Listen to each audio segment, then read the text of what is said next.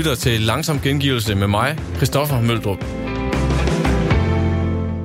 Hej med jer, og velkommen til Langsom Gengivelse. Vi har tilføjet lidt ekstra ingredienser i den her uge, da sportsredaktionen stille og roligt er på vej tilbage på fuld blus. Det er jo nærmest kun vores fodboldprogram 4 på foden, som vi mangler sådan rigtig at få i gang igen. Og her er udsigterne endda rigtig gode for tysk Bundesliga er tilbage om halvanden uges tid, ja, så spilles der altså Superliga-fodbold her i Danmark igen. Men indtil fodbolden er helt tilbage i kampmode, så tager vi i dette program en højdepunktstur forbi sportsugen, fremkaldt, al den sundhed, 23, den sidste dans med Chicago Bulls, og et helt nyt program, vi introducerede i søndags, sportssnak i en coronatid.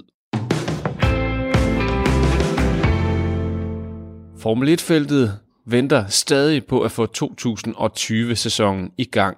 Men inden det første løb overhovedet er kørt her i 2020, ja, så var der i sidste uge en større rokade af kører frem mod næste sæson. Sebastian Vettel, firedobbelt verdensmester, forlader nemlig Ferrari, og det betyder, at italienerne har hentet Carlos Sainz ind på holdet fra McLaren, og her erstattes han af Daniel Ricciardo, der skifter fra Renault. Sportsugen skabte overblik og perspektiv på Sebastian Vettels Ferrari-exit. Vettel will get DRS down the Retta Aposta. Can he now fight back? Leclerc made it very tough earlier. And for the, oh, oh no, he's got a puncture. They made contact, and Charles Leclerc's got a puncture caused by contact with his teammate Sebastian Vettel. Ja, sådan lyder det, når Fettel og Leclerc de brager sammen. Det var i Brasilien, og det var øh, sidste år. Det er stort, når Ronaldo skifter fra Real Madrid til Juventus, eller hvis vi forestiller os, at Neymar skiftede fra byttet Paris Saint-Germain ud med for eksempel Liverpool. Og det er mindst lige så stort, og mange vil endda sige, at det er noget større, at Sebastian Vettel forlader Ferrari. Vi ved stadigvæk ikke, hvordan eller om øh, Vettel skal fortsætte øh, karrieren. Vettel vandt fire VM-titler i træk. Det var hos Red Bull. Det var fra 2010. I 14 blev han så overgået af holdkammeraten Daniel Ricciardo, og valgte så at skifte til Ferrari. Og så skal Vettel altså ud af den røde racer nu. Thomas Wolf, motorsportsekspert, kommentator, forfatter, en hulens masse omkring øh, motorsport. Firedobbelt verdensmester forlader Ferrari. Det er voldsomt. Hvordan, eller hvad tror du, årsagerne kan være til hans exit? Oh, ja, de, de, de er sikkert mange, og ja, det er voldsomt. Det er uden tvivl en af de helt store profiler, der for lige nu har hængt sin røde køredragt ind i klædeskabet, og måske aldrig nogensinde piller en køredragt ud igen i Formel 1-sammenhæng. Øh, det, der kunne jo måske spekuleres en lille smule, hvis vi skal tage den og puste lidt til den til at starte med det her med, når man bliver overgået af sin teamkammerat. Det skete lidt med Red Bull med Daniel Ricciardo i sin tid, og vi må sige, at vi så en tendens sidste år, hvor at øh, hans øh, nye, det fælles troede skulle være hans anden kører, men Charles Leclerc jo rejste sig med lynets hast ind i Ferrari og tog en position og udfordrede Sebastian Vettel og jo også mange gange kørt fra ham. Hvad gør, hvad gør Fettel nu? Nu antyder du det allerede, Wolf, ved at sige, at han hænger køredragten ind og måske aldrig tager den ud igen. Altså, kan Fettel se sig selv i øjnene, hvis han sætter sig ned i, med alt respekt, en McLaren, en, en, en Renault, eller, eller... Altså, der er vel kun Mercedes, hvis han skal blive i feltet, er der ikke det? Red Bull er jo lukket for ham, formentlig. Altså, det er jo øh, det er det nærliggende at spekulere i den retning, at et eller andet sted, så er det sted, hvor at han vil kunne få mere ud af det, end det han ville kunne med Ferrari. Det er hos Mercedes. Det er dem, der har taget titlerne de sidste mange, mange år. Det er dem, han har kæmpet sig ind for at køre fra. Og det er jo der, hvor at men altså, ja, jeg er enig. Jeg kan heller ikke se ham noget andet sted. Det vil være et skridt tilbage, og det er svært ved at se en kører som Sebastian Vettel, hvor jeg også vil være helt ærlig at sige, at jeg hælder lidt til denne her tanke om, at om han overhovedet har den agerighed længere, som en Lewis Hamilton for eksempel stedet holder fast i år, eller år efter år. Ingen tvivl om, Sebastian Vettel er en verdensklasse kører stadigvæk, og stadig har sin berettelse i Formel 1. Spørgsmålet er, om han stadig har lyst til at være i Formel 1. Men hvis nu vi tager for eksempel Alonso, Fernando Alonso, også været tidligere verdensmester, han vil jo gerne ud og køre og prøve at køre alle de store løb i alle mulige biltyper og klasser. Øh, er det et andet temperament end Fettel? Kunne Fettel finde på det også, tror du? Det bliver et gæt, men det tror jeg umiddelbart ikke. Øh, Fernando Alonso virker som en, der altid er nysgerrig for at prøve sig selv af. Også med det i baghovedet, at han måske ikke nødvendigvis stryger til top lige med det samme, med det han prøver sig selv af. Sebastian Vettel, selvom han har den her utrolig rolige øh, attitude og det her lidt, øh, bundske, hvis man kan tillade sig at sige det, uden at skulle fornærme nogen over sig, så, så, så, så ulmer der altså en meget stor passion nedenunder, hvor at man ser det jo, at når, hvis han bliver tiret og presset, så kan den godt snappe en gang imellem, så kan der godt komme noget uovervejet. Det har selvfølgelig også sin, sin charme og sin karakter. Jeg har bare lidt svært ved at se sådan en som Sebastian Vettel accepterer at han ikke er nummer et. Øh, det virker til, at det er en svær størrelse for ham. Og når man skal ud og prøve noget nyt, så er det altså ikke altid, man er, man er nummer et for første løb. Er, er det her et, øh, et regulært nederlag for, for Fettel? Det, nej, det synes jeg ikke, det er på nogen måder. Det er måske sket under nogle omstændigheder, som på ingen måde var sådan, han måske selv gik og drømte om. Lad os øh, forudsætte, at han måske aldrig kommer tilbage til Formel 1. Så var det nok ikke sådan her, han ønskede at annoncere sit karrierestop hos Ferrari. Uanset om det så bliver bare stop hos Ferrari, eller et karrierestop for Formel 1 helt generelt. Så den omstændighed, der bare var i verden, gjorde, at det var helt anderledes, end, end, end, end, end han måske havde gik og drømt om. Vi kunne have været i en situation nu, hvor at øh, Sebastian Vettel og Ferrari havde været alt dominerende i Formel 1. Vettel havde vundet fire løb og ført øh, verdens verdensmesterskabet, så er jeg ikke sikker på, at han kører dragten i, i skabet lige nu. Altså man har jo i Formel 1 det her, der her, jeg tror det hedder silly season, hvor alle rygterne, ja det er jo ligesom transfermarkedet i fodbold, altså alle kører bliver jo sendt til stort set alle hold og så videre. Og vi har jo en rookie også, når vi er i gang med kabalen her, øh, Thomas Wolf, øh, Christian Lundgaard, rookie eller øh, akademikører hos, hos, hos Renault. Han er flere gange sådan blevet meldt op som Formel 1-kører. Kan, man, kan han komme i spil? Fordi midt i alt det her har, har Ricciardo jo meddelt, at han forlader Renault. Er det så nu, at Lundgaard han lige pludselig får chancen at sidde? Det ville jo være fantastisk, hvis det skete. Øhm, det vi i hvert fald konkludere, det var, at det gik utrolig stærkt. Altså, vi havde nærmest ikke engang fået rygtet om, at Sebastian Vettel han var på vej væk fra Ferrari, før at så havde, havde de hapset en ny kører, en ny marker til, Charles Leclerc, og efterfølgende derefter havde man så hos øh, McLaren, hvor øh, Carlos Sainz har været ude og gafflet øh, Daniel Ricciardo fra Renault. Og der er så en åbning, og der har man ikke gjort noget for Renault. Man kan sige, at Renault er måske også det, at de teams nu i toppen, som er øh, det næst attraktive at være hos. Og de har jo ikke rigtig travlt. De har masser af bejlere, helt sikkert til deres team. Og ja, herinde i alle de her bejlere, der kunne Christian Lundgaard godt ligge. Man har for Renault side jo sagt, at man ønskede at prøve at tilknytte en akademikører for 2021. Man har sågar også for nogle måneder siden udtrykt ønske om, at ja, man satsede aktivt på øh, Christian Lundgaard til det her sæde. Om det så lige ved en masse tilfældigheder gør, at han nu går ind og bliver den, Formel 1, den næste danske Formel 1-kører, det vil være fantastisk. Det er nogle gange det, der skal til, især i Formel 1, hvor der er så få pladser, der er så en tæt stoleleg. Så de her små tilfældigheder, og lige pludselig kan han være heldig og have en god køredragt på næste år og være med i Formel 1.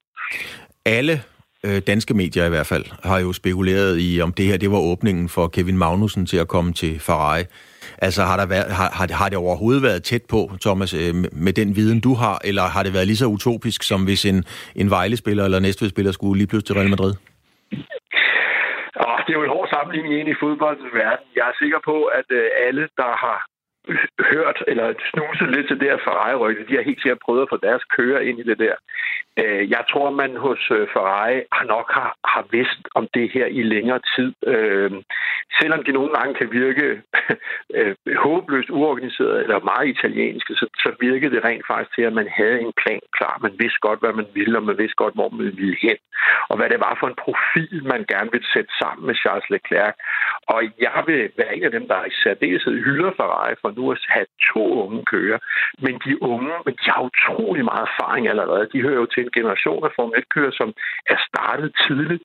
Og trods en alder i midt-20'erne, så har de begge to langt over 100 starter bag sig allerede. Og, og det er meget, meget værdifuldt. Og man må, man må sige sådan en som Carlos Sainz, han er jo sådan en type af Charles Leclerc, Lando Norris, de er en komplet pakke. De er, de er dygtige i, i, i pressen, de er dygtige til events, de er dygtige med sponsorarbejdet. De har en evne til ligesom at, at, at fange os som, som publikum og som tv-seere. Og det er, det, det, der, der tror jeg for ret, Jeg tror slet ikke, altså, jeg tror, de var meget bevidste om lige præcis, at det var sådan en type, de gerne ville have fingrene i. Amalie Bremer og Morten Stig Jensen fortsætter med at lægge ekstra lag på Netflix-serien om basketballstjernen Michael Jordan. Og denne gang er vi kommet til nogle af ritterne i lakken, eller måske det, som faktisk gjorde Michael Jordan unik og ekstraordinært. For som spiller var Michael Jordan til tider en ubarmhjertig holdkammerat i kampen for at vinde hver eneste gang. Altså, jeg tror, jeg har det sådan lidt, øh, lidt dobbelt med det, hvis jeg sådan skal, skal tage stilling fra mit eget synspunkt, fordi på den ene side, så, så, så er det for meget. Altså, det, det, det er for meget, det er for voldsomt, de kommer op og slås. Altså, der, der er simpelthen, han presser sine sin holdkammerater til at blive voldelige. Øh, nogle, nogle mennesker, som egentlig ikke øh, har det i sig, eller har lyst til at, at have det i sig. Og på den anden side, så synes jeg jo langt hen ad vejen, at, at hvis man er så meget den bedste, som Michael Jordan han var, jamen, så må man være lige så ekscentrisk og underlig og, og halv og heltræls, som man egentlig har lyst til. Øhm, hvad, hvad er sådan din holdning til det? Altså også som, som fan af manden og som, som superfan af sporten? Jamen, jeg er jo komplet anti-jantelov. Så jeg kan, slet ikke, jeg kan slet ikke forholde mig til den her meget typiske, konforme danske mentalitet omkring, om man skal være ude, ydmyg, vi skal hele, vi skal, der skal være plads til os alle sammen. Nej, jeg tror på, at hvis dit, hvis dit mål det er at vinde, og du er den absolut bedste, og du har en opskrift til at vinde, jamen så er det det, der ligesom er det altafgørende. Så er det det, som der kommer ned og er, er første prioriteten. Jeg kan sagtens forstå argumenterne. Jeg er jo ikke uenig i, at man, man opfører sig som en røvhul. Slet, slet ikke. Jeg, jeg, det er helt enig i. Jeg sætter bare øh, tanken ved, at det var en nødvendighed for at nå så langt. Den her ikonstatus. Nu ser vi vi følger jo det her hold i 97-98 sæsonen. Den sidste sæson af alle de her spillere sammen. Og vi ser, hvordan de bliver behandlet som Beatles. Det gør de da, fordi de har vundet så meget. Det gør de da, fordi at de har de her mange forskellige personligheder. Og, og det, det var slet ikke blevet en realitet, hvis det ikke havde været for, at Jordan havde presset folk på den her måde. Han kunne sagtens have valgt at være en af de der spillere, der aldrig vandt mesterskaber, men som bare blev anerkendt som en god spiller, der aldrig rigtig var noget... Altså, der aldrig var en vinder, en sådan Charles Barkley, en Patrick Ewing, den, den slags. Men han har lyst til at være mere. Og han vælger, han tager et valg, han vælger at så sige, jeg, jeg vil vinde mere, end jeg vil have venskaber og, og forhold, positive forhold. Og så må jeg æde den, når jeg er ældre. Men jeg er i den alder, jeg er nu, hvor jeg kan vinde mesterskaber. Det kan jeg ikke, når jeg er 50. Og nu, nu skal jeg jo på ingen måde øh, positionere mig selv som øh, jantelovs fortaler. Det vil, det vil jeg meget nødigt, men øh, ikke desto mindre, altså det vil noget med os, altså selvom at man skal være kompromilløs, og når, jeg kan jo ikke sige den gyldne middelvej her, fordi den gyldne middelvej er jo også bare totalt nedtur på mange måder, når det mm. handler om, at man bare skal være den bedste. Ja. Så kan man ikke bruge den gyldne middelvej til noget som helst. Men det har vel også en personlig pris, og det ser vi jo virkelig, virkelig tydeligt i det her afsnit, i, i et øjeblik, hvor at, øh, at fuldstændig sol, måne og stjerner står fuldstændig perfekt. Og det, jeg får gås ud bare at snakke om det lige mm. nu. Øh, det er der, hvor den her serie, den piker fuldstændig. Øh, hvor man egentlig ser Michael Jordan reflektere tilbage på de her ting. Vi hører lydklippet nu, og så kan vi snakke om det bagefter. Øhm, den, den personlige pris kan vel også blive for stor på en eller anden måde. Lad os lige prøve at høre, hvordan han selv forholder sig til det. Look, I don't have to do this. I'm only doing it because it is who I am. That's how I played the game. That was my mentality. If you don't want to play that way, don't play that way. Break. Ja, break, og man kan høre, at øh, stemmen knækker, og det, det, det er jo et meget følelsesmæssigt øjeblik for, for Michael Jordan, det her. Altså, han retfærdiggør jo mm. i, det her, i den her interviewbid, at han har været på den måde, og han siger, han er ligesom hård på en eller anden måde, og siger, hvis du ikke vil, så kan du bare lade være. Og samtidig så er han ved at bryde sammen. Øh, altså, hvordan skal man tolke den her dobbelthed? Man skal tolke det som om, at det her det er en mand, som der nu er 57 år gammel. Så nu har han fået afstand fra ligaen. Han gjorde, hvad han mente var nødvendigt dengang, men han ved også godt, at det betyder, at han aldrig kommer til at have det der forhold med de her mennesker. Som, som mange af de her spillere fra Chicago, Steve Kerr og Judd Bushler og sådan nogle, det, de er stadig venner til den dag i dag. De snakker stadig sammen hyppigt. Og ja, altså Steve Kerr, når han altså, som træner for øh, Golden State Warriors, når de spiller mod Charlotte Hornets, som Michael Jordan ejer nu til dags, og, og, og de spiller der, så kommer det derhen og siger hej, men der er ikke de der venskaber.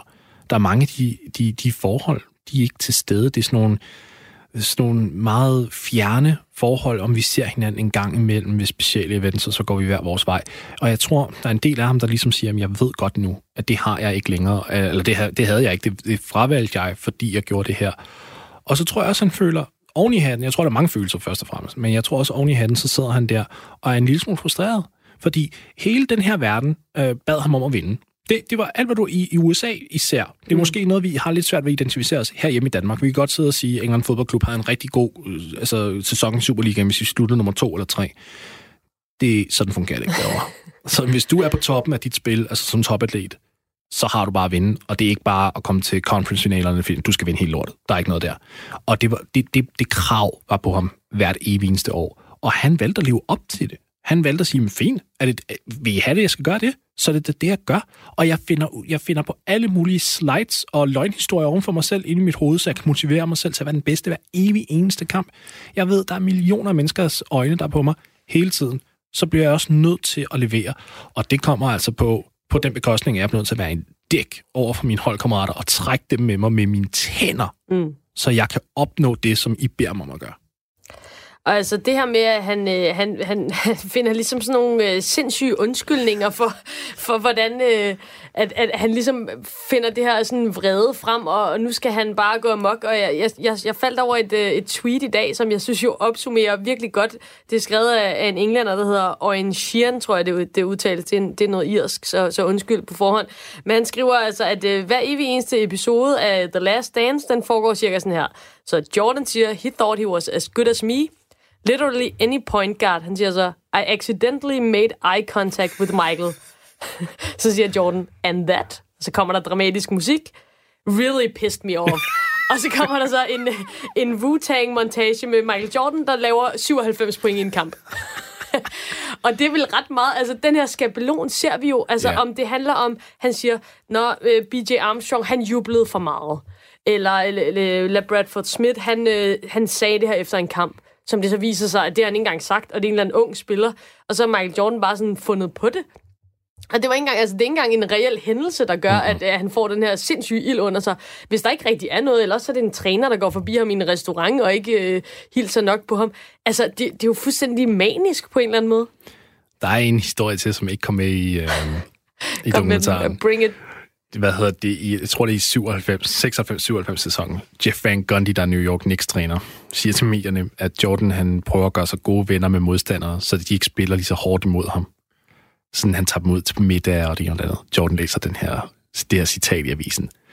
Og han går apeshit. Jeg tror, han scorer 51 point, og så på vej væk ud af banen efter kampen er slut, så går han forbi Jeff Van Gundy og kigger ned på ham. Og Jeff Van Gundy er sådan en lille, halvskaldet mand. Han er meget lille. Og Jordan giver ham et blik, som jeg kun, jeg kun forestille mig, hvor meget urin, der gik ned gennem bukserne på Jeff Gundy på det tidspunkt. Fordi det var, hvad han havde brug for. Det var sådan en ligegyldig kamp mod New York i grundspillet. Da han, der var ingen grund til at komme op i, i gear for den. Men han havde lige, han havde lige brug for den der, det der lille skub. Og hvis Jeff Van Gundy ikke havde sagt det, mm, så havde John jo nok lagt på sådan omkring 25-26 point, sådan en meget stille og rolig afslappet kamp. Nej, nej.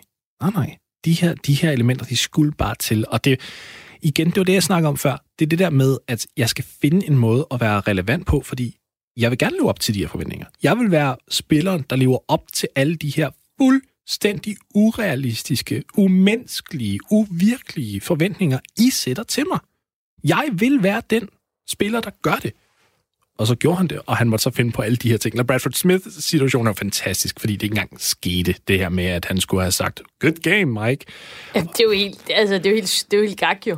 Det, det er det jo, men prøv at høre, manden har jo også en eller anden form for diagnose, når det kommer til konkurrence. Ja, det er, det er jo, det er jo manisk. Nu skal vi ikke sidde og sidde og fjerndiagnostisere her, men, men hold da op. Altså, jeg er sådan lidt nysgerrig på, fordi jeg kan jo godt se, jeg tænker, det er måske øh, normalt øh, på en eller anden måde, at, øh, at hvis man har været på toppen i helt vildt mange år, og man skal blive ved med at finde nye måder at motivere sig på, når man ja. har vundet og vundet og vundet.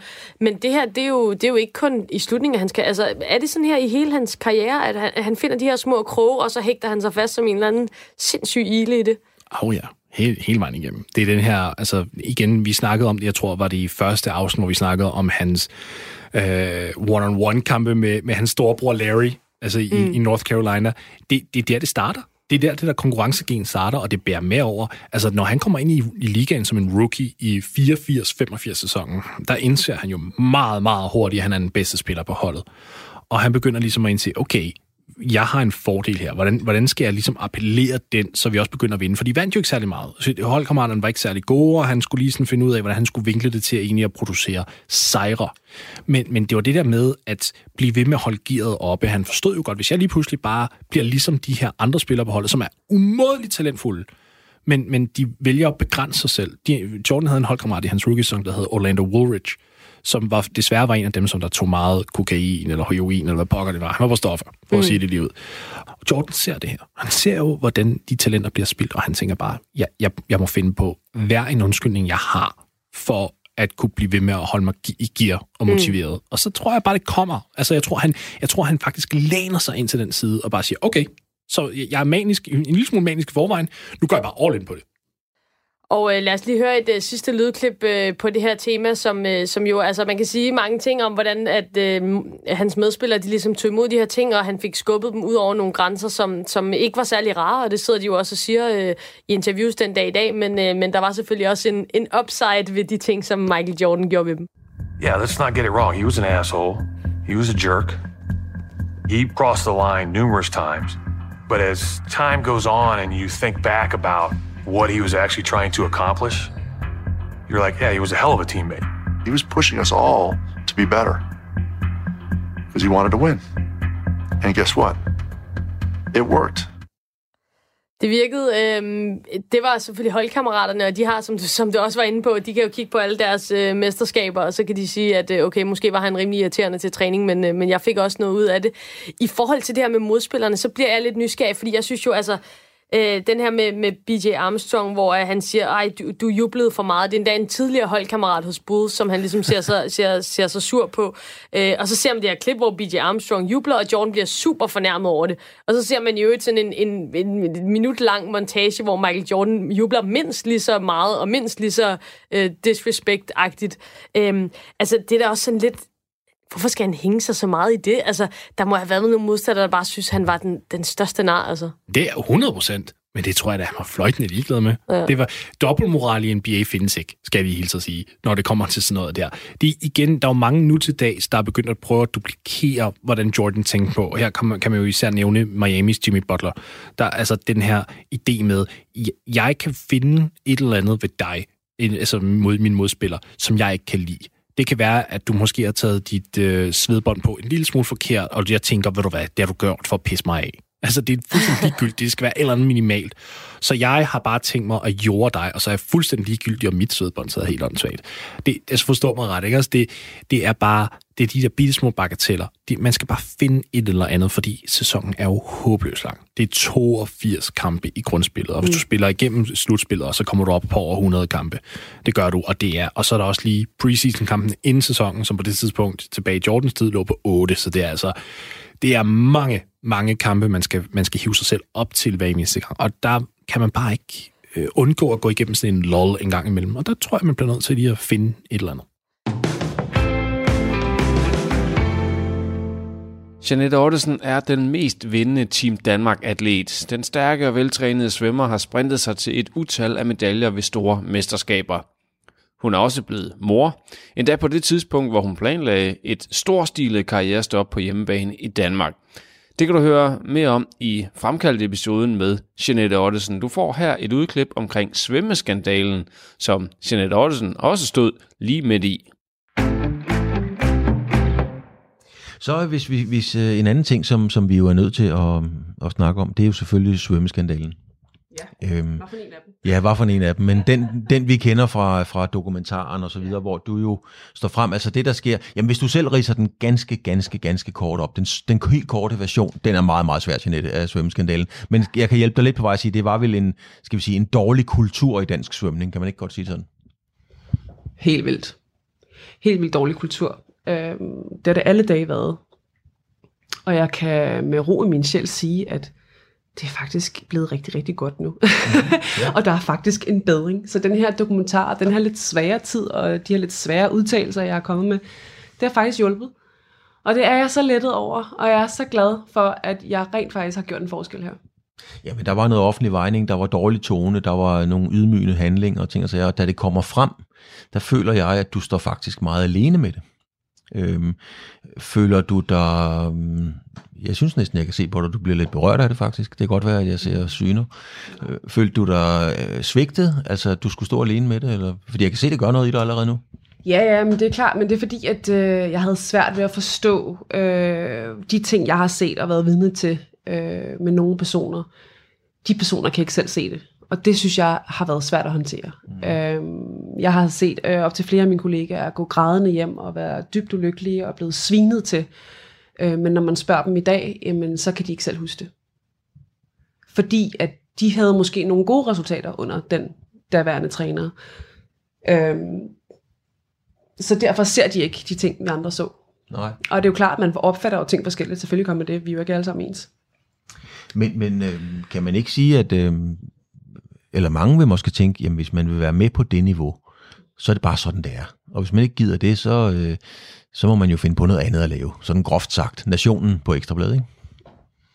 Nej, det vil Gud, det ikke er sådan. Altså, øh, du kan sagtens være top professionel atlet, atlet og stadigvæk blive behandlet ordentligt. Og blive snakket til som et voksen menneske, hvis du er voksen. Altså. Og hvis du er barn, jamen, så skal du behandles som et barn. Og ikke som en voksen.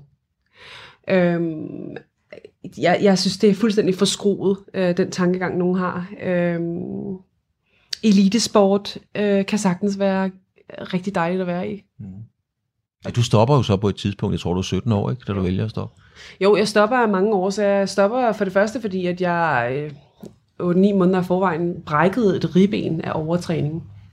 Jeg ved stadig ikke, hvordan det overhovedet kunne lade sig gøre, men det gjorde jeg altså. Øh, og så var det jo nok også stress, ikke? overtræning og stress, det har kroppen ikke godt af.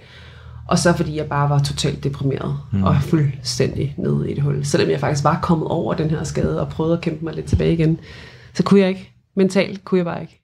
Men i hele den proces, hvor alt det her, det kører jo noget, der kører over rigtig, rigtig mange år, den her kultur. Ja. Øh, med, med det, jeg har hørt dig sige nu, og, og, og, og det, jeg har set dig sige i andre sammenhæng, og nu kan det godt være, at jeg er fuldstændig på, på, på vildspor, men, men jeg har en fornemmelse af, at, at øh, det må have været svært for dig at ikke blive hørt eller taget alvorligt. Det er lidt, vi kender sgu da de der amerikanske film, hvor der er nogen, der siger, at de har set et eller andet, og der er ingen, der tror på dem. Mm. Var det sådan et tomrum, du stod i? Hvor tror du på mig-agtigt? Altså, hør du for fanden, hvad jeg siger? Ja, der er ingen, der er ingen tvivl om, at, at jeg, jeg sagde fra i, i, i små bidder. Mm. Øh, altså, det er ikke, fordi jeg sagde, altså, det er ikke, fordi jeg stillede mig op og gjorde et kæmpe, lavede et kæmpe show, og det var jeg jo ikke gammel nok til. På det tidspunkt har jeg været 16, 17, 18 år. Der er man altså stadigvæk et barn. Altså, sige, uanset hvad folk siger, øh, så er man bare stadigvæk et barn ind i hovedet, ikke? Øhm, men jeg, jeg sagde fra til Dansk Svømmeunion for eksempel, og min mor og far havde fat i Dansk Svømmeunion, og Dansk Svømmeunion var med til at finde mig en psykolog faktisk, øh, for at hjælpe mig igennem det her. Og alligevel sidder de den dag i dag og, og benægter det, ikke? Øh, eller i hvert fald den, den foranværende direktør sad i hvert fald og benægtede det på dansk tv, ikke? Og det havde hun aldrig nogensinde været vidne til, og hun vidste ikke, hvad der foregik, og det ene og det andet. Så, så jo, jeg blev overhovedet ikke hørt. Altså, jeg blev overhovedet ikke taget seriøst. På noget tidspunkt, og det var der ikke nogen, der gjorde. Nej, nej.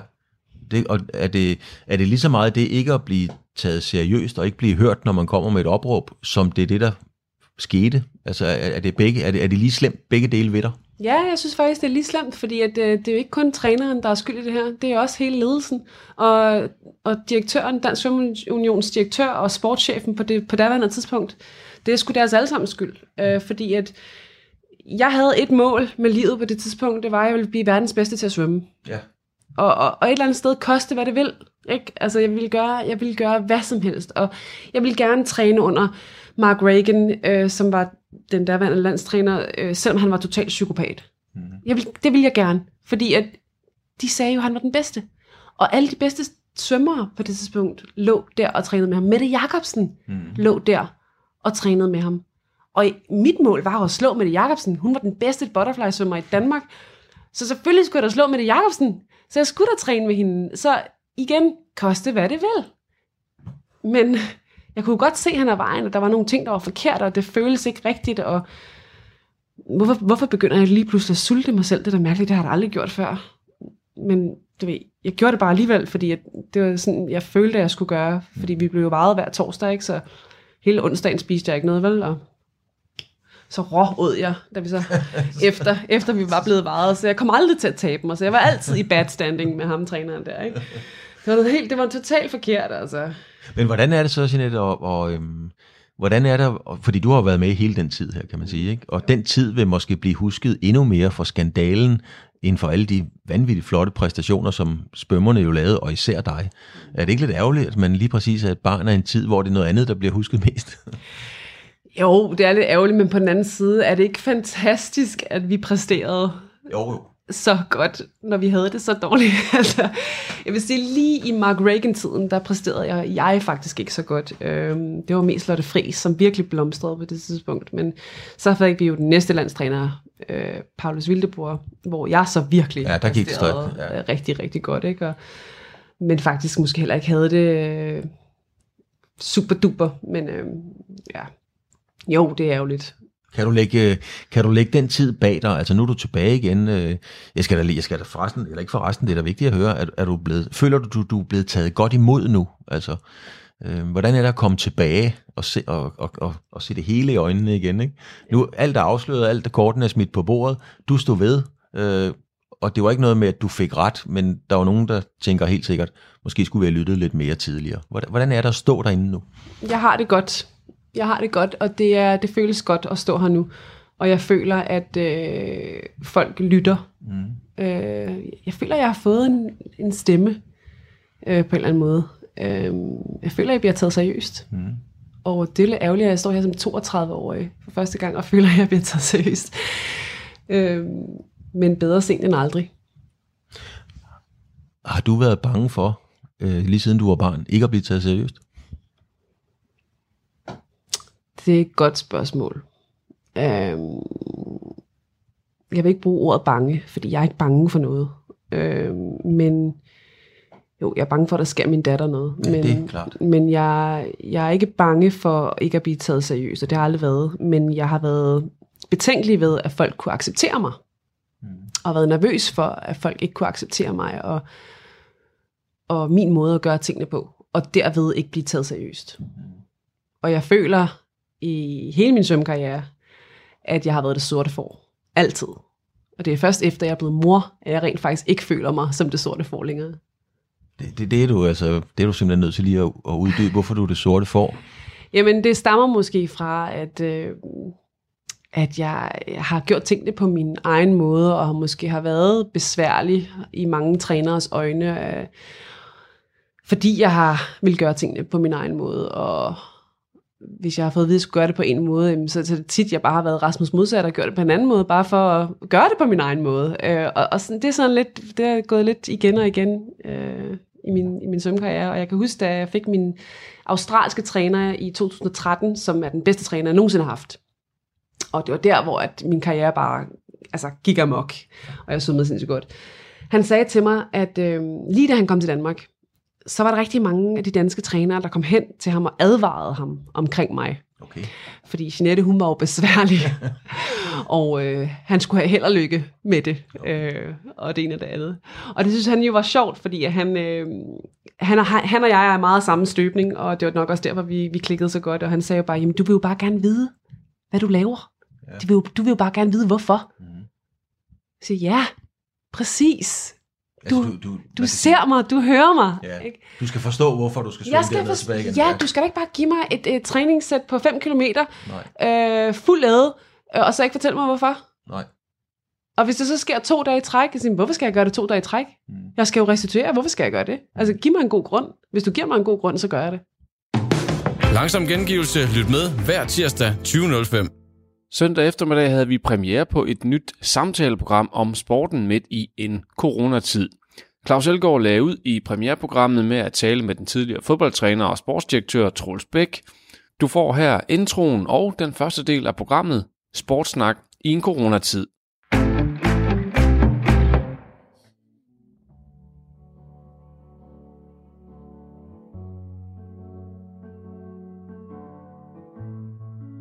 I de næste 55 minutter kan du høre en samtale mellem mig, jeg hedder forresten Claus Elgaard, og den tidligere fodboldtræner Troels Bæk. Det er egentlig en privat samtale, som nu altså kommer i radioen, og den er Troels Bæk selvfølgelig helt med på. Samtalen er ganske uforpligtende og på ingen måde forberedt, og derfor har den heller ikke form af et struktureret interview. Det er helt enkelt to mennesker, der taler sammen i telefonen om det, der nu er sket, siden de talte sammen sidst. Og snakken tager udgangspunkt i corona, sport, tanker og refleksioner. Og jeg har valgt Troels Bæk, fordi han er en sportsprofil med kant. Troels siger altid nogle pussy, kloge og sjove ting. Det gjorde han også i alle de uforglemmelige tv-interview, der ligger rundt omkring på nettet. Troels Bæk er stoppet med sin karriere som træner eller sportsdirektør. Han har været på jordomrejse med sin meget store familie, og nu er jeg bare nysgerrig efter at høre, hvordan han egentlig går og har det.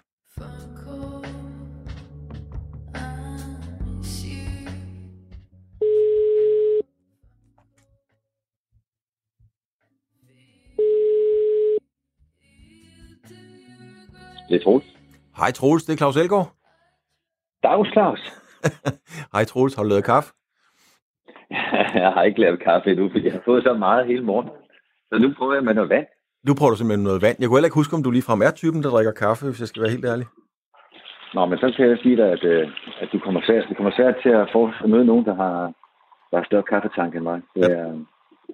det er ret vildt. Jeg kan godt drikke, altså, vores status er for eksempel fire kopper indtil nu. Okay, Okay, jamen ja, vi har jo lavet meget fjernsyn sammen og sådan noget, Troels. Jeg kan simpelthen ikke huske, om du var på T-vognen, eller hvordan det var. Øhm, det, må, det må jeg sgu indrømme. Nej, øhm, hverken på T eller TV.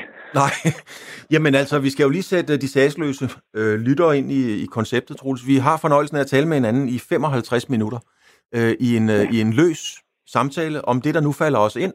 Og øh, vi kan begge to sige, øh, det gider vi ikke svare på, eller det har vi ikke lyst til at svare på. Øh, ligesom hvis vi bare taler sammen øh, almindeligt, kan man sige. Eller det er jo almindeligt. Så øhm, hvordan er, du, I er kommet hjem fra turen. Hvordan går det? Det går rigtig, rigtig godt. Øh, man kan jo selvfølgelig øh, tage en vinkel, hvor man kan bøse enten bekymring eller noget andet på, men jeg er svært ved at finde den.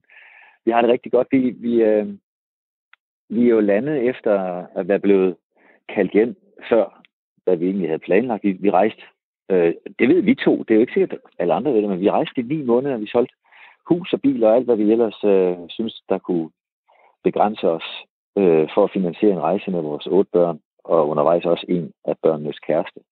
Og så melder jeg mig. Og vi, vi rejste i ni måneder, inden øh, virusen ramte, og vi øh, og blev kaldt hjem. Og, og, og nu er vi ved at lande i det, og vi har fundet os et rigtig dejligt sted. Jeg sidder her i Strib. Lige nu sidder jeg faktisk og kigger lige hen over vandet. Ja, altså, øh, øh, altså Strib, øh, når, ja, Strib, det er jo Strib Festival, men er det dernede, hvor man kigger ned, når man kører over broen? Er det dernede, du har fået hus? Ja, ja, altså jeg kan så ikke se broen herfra. Vi er lige rundt om tangen, så jeg kan se Fredericia. Okay, øh, ja. Og, øh, og det er simpelthen så fantastisk, fordi det er nogle venner, som, som vi jo nu må sætte endnu mere pris på, der kontakter os af egen kraft, da de hørte, at danskerne blev kaldt hjem og vidste, at vi var ude og og sagde, hvis I nu står og ikke har noget sted at bo, så var de så privilegerede, at de havde et ekstra hus til leje. Ja. Det, det fik vi lov at lege. Men cirka to dage før vi skulle komme hjem, så ringede de og arrangerede det for os.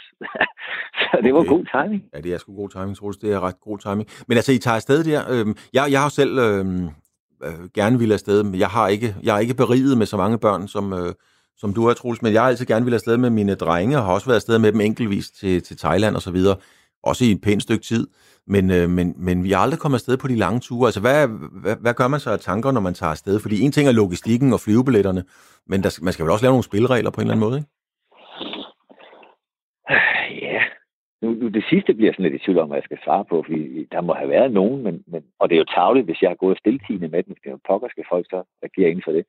Men jeg tror nok, de har været vant til at være familie, så vi har jo vi har boet sammen øh, alle 10 i perioder, og og, og derfor har vi sådan lidt en, en forventning til hinanden. Men, men det er klart, at når man rejser, som vi har gjort, så tæt, altså øh, vi var to gange fem uger, nej det er løgn, men næsten to gange i en måned, i autocamper, godt nok to ad gangen, men øh, der er man altså tæt. Der er ikke mange værelser at gå ind og, og, og lukke døren bag sig og, og, og få sin eget rum. Så vi har været ekstremt tæt i, øh, ja, i først i syv måneder, hvor efter vi splittede op i mindre og, og det gør jo noget, altså man oplever sig selv på godt og ondt, og man oplever hinanden på godt og ondt, og det vigtigste er jo godt. Og en gang imellem har det også været, øh, været tæt. Ikke? Altså, det, det lyder helt åndssvagt, og det tænker jeg ikke, at du lige nu har, har rigtig meget forståelse for, at det kan være hårdt at rejse. Jo, jo. Det, det, kan det? Ja, det, det, Men, det kan jeg godt sætte mig ind i. Altså, det er jo et andet mindset, kunne jeg godt forestille mig, fordi at, at øh, altså selvom når man er meget forelsket og tager to uger på drømmeferie et eller andet sted, så kan man jo også have dage, hvor man øh, synes, man godt lige har brug for at være alene. Ikke? Så hvis man er nået ni mand afsted, øh, så, så er det klart, så er, så, så er man vil... Øh, det ved jeg sgu ikke, Troels. Men jeg vil da tro, man på, på en eller anden måde, fordi man, alle vil jo gerne give plads til hinanden, og det koster jo også noget energi og, og så videre. Ikke? Så, så man, det, det tærer vil på alle parametre på den gode måde. Ja, altså, og, og ideen var, at der ikke skulle være så meget kompromis. Jeg, jeg, jeg har det rigtig svært med kompromis, og på den måde forstået, at så ender vi med at alle sammen ikke har fået noget, vi rigtig gerne vil have, men vi giver af afkald på en masse. Så, øvelsen består i, og det gælder vel egentlig om vi rejser eller ej, at, at der er nogle klare, rene tilvalg, mm. som man så i øvrigt, øh, som, som den, den ved siden af, må tage stilling til, om man vil være med til. Men i stedet for, at det hele bliver sådan en, øh, vi mødes på midterrabatten, øh, kompromissøgende ting. Og, og når man har så spredt, spredt en aldersgruppering, som vi har den yngste på syv, og den ældste af børnene 25, og så lægger jeg så og dobler det op og lidt til. Øh, altså, så kan det være svært at for alvor at finde fælles spilleregler på alle ting. Så det var også, øh, det var også øh, interessant at se, hvordan folk de gjorde tilvalg øh, i de forskellige situationer, vi nu var i. Men hvad med, du, du har rejst, øh, at du har været en del i Thailand. Jeg, har, jeg kan huske, du har vist nogle billeder engang ja. af, et utroligt dejligt sted, du tog hen. Øh, Jamen altså, Thailand er, er, jo, jo er mit. Altså, det, okay, det, det, ved de godt, det er i Thailand? nej, altså, nej, det, det er sådan mit, det er mit sted på den måde, at, øh, at jeg kan godt lide at være derude, og jeg, jeg er faktisk begyndt at, at lære thai, eller det har jeg prøvet at lære mig de sidste 12 år, og noget går meget godt, og andre går øh, rigtig, rigtig skidt, men, men øh, jeg kan bare så godt lide øh, Thailand, og, og jeg kommer faktisk ikke de der turiststeder, jo, der har jeg også været forbi, men øh, jeg kan bare godt lide tempoet, det tempoet, Troels, jeg godt kan lide, jeg kan godt lide roen, altså, øh, jeg, fordi at, øh, jeg kan sgu godt lide at bare sidde på en strand i, øh, i, ikke i solen, men i skyggen, og så bare sidde og kigge på ingenting, eller de, de tre, der går forbi, og så øh, have mine unger med, øh, og så går man en tur, eller spiser en kokosnød, eller hvad man gør. Men det er roen, der tiltaler mig, og så kan jeg godt lide, jeg kan godt lide, øh, jeg kan godt lide tegerne. Altså, øh, jeg kan godt lide deres indstilling til, til tilværelsen. Det, det, det fascinerer mig på en eller anden måde, men, men det er, at det hele tiden kommer det tilbage til, til roen, øh, som, øh, som fascinerer mig, som jeg har jo nok haft brug for, hvis vi skal være helt ærlige. Ikke? Øhm, men den, den kan jeg godt lide. Og når vi nu, og det tænker jeg gælder rigtig mange af os, øh, og så er der, for nogle af det er jo så den øh, sjældent opnåelige ro, man kan få, når man tillader sig til at holde fri, eller tage på arbejde, eller tage på ferie. Men mm-hmm. man er fan for, at for et ind i vores hverdagsliv, den der ro. Øhm, det er i hvert fald noget af det, som optager Mille og mig lige nu, hvor vi er landet der skal skabe os ny hverdag. Der får man givet sig selv ikke bare pauser, men nærmest sådan en, en grundsvingning af, at det her det er roligt, uden at være passivt. Ja, det er, Har du et på det? det? Ja, det, det er faktisk ret interessant. Øh, jeg skulle jo hilse for Søren Bådsgaard, øh, øh, fordi det er noget, jeg Nå, snakker ja. meget med Søren Bådsgaard med. Søren Bådsgaard, han er fysioterapeut, og, og massør har jo været i OB, mens du var der også musiker i øvrigt.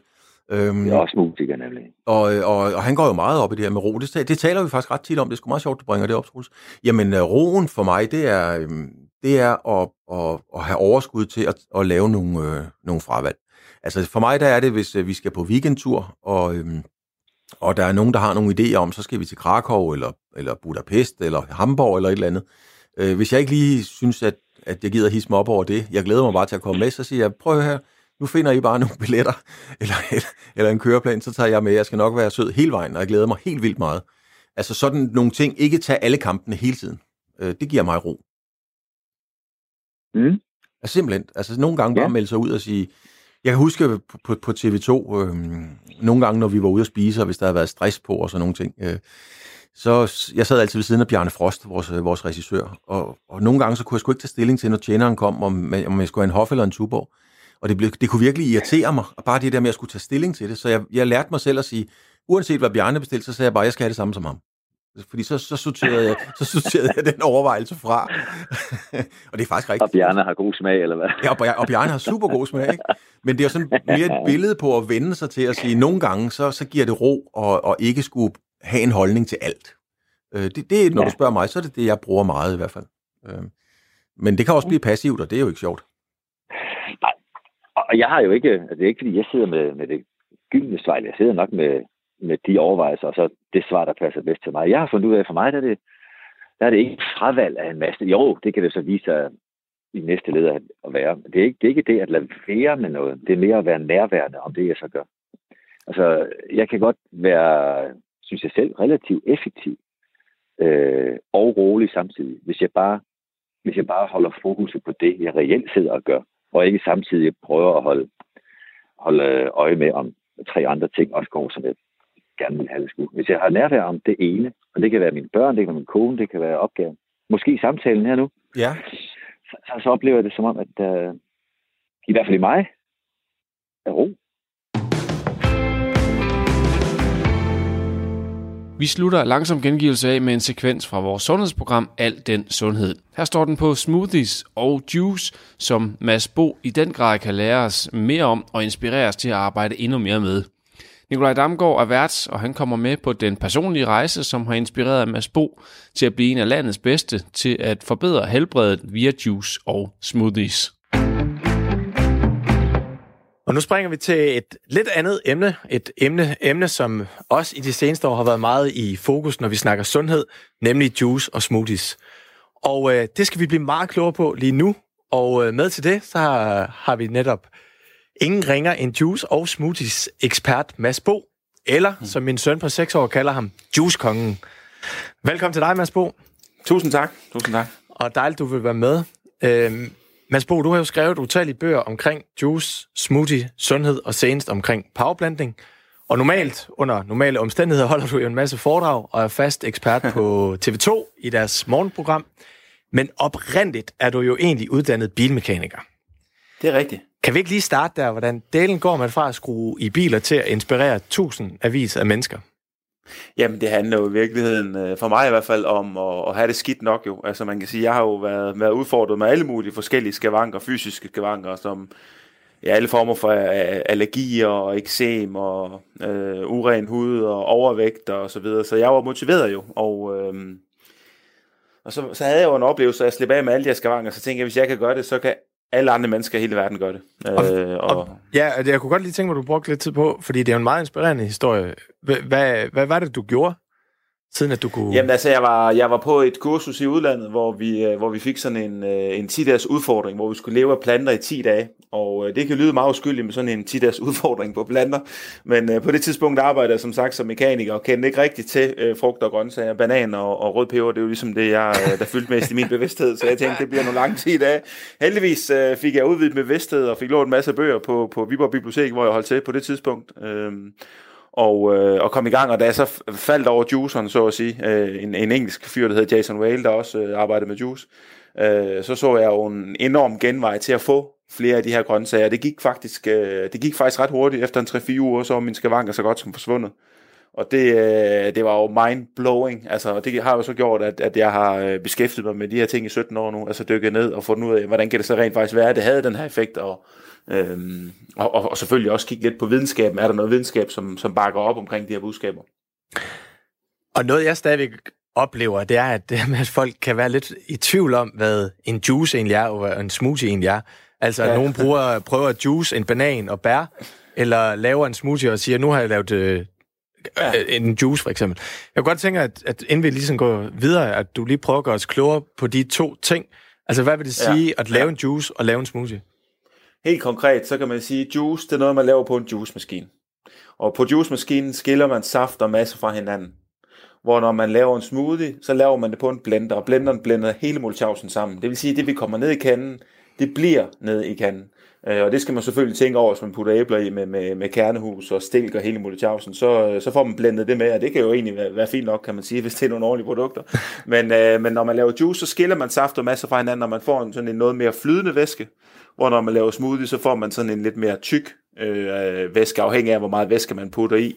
Fordi når man laver smoothie, er vi nødsaget til at putte noget væske i, og det kunne jo i princippet være hvilken som helst form på væske. Det kunne også være juice, øh, øh, hvor det, det gør vi ikke, når vi laver juice. Så, så putter vi simpelthen bare de rå frugt og grøntsager ned i juicemaskinen, og så skiller juicemaskinen øh, saft og masse fra hinanden.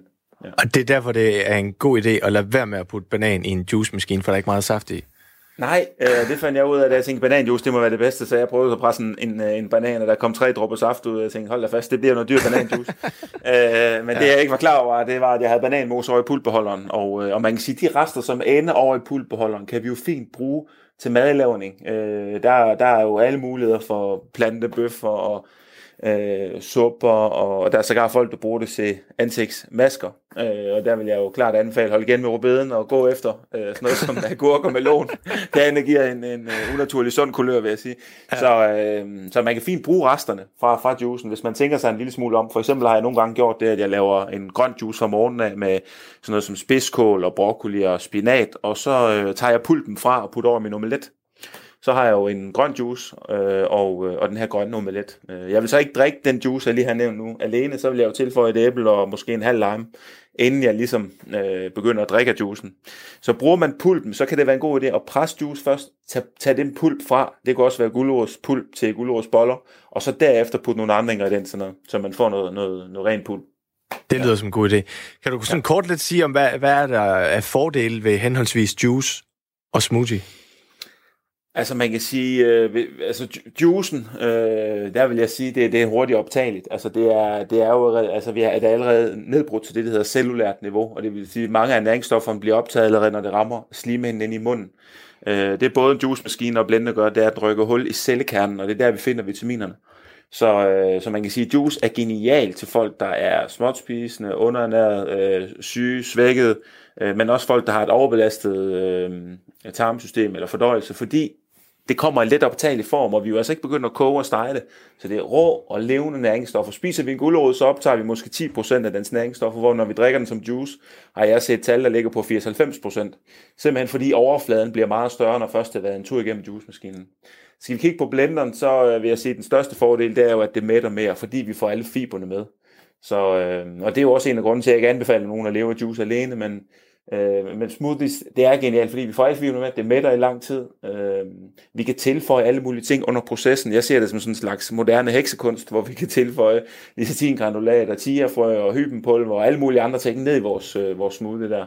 Og, øh, og der er som sådan ikke noget, der er bedre end andet, vil jeg mene. Jeg, jeg, jeg tænker, det er en rigtig, rigtig fin idé at få lidt af det hele, men, øh, men sågar også spise blanderne i fast form. Altså, ja, og det vender vi lidt, lidt tilbage til. ja, ja, ja. Øh, jeg kunne også godt tænke på, at du lige benævner lidt omkring det her med, at hvad er, altså, når vi snakker juice, så er der meget den her med, øh, man kan næsten opleve sådan en, en, hvad skal man sige, religion omkring, om det skal være på en slow juicer, eller om det skal være på en centrifuge. Kan du snakke lidt ja. om forskellen omkring det? Øh, sådan at altså, hvis der sidder nogen derude og gerne vil i gang med det, og blive lidt inspireret til, hvad de skal vælge. Ja, ja.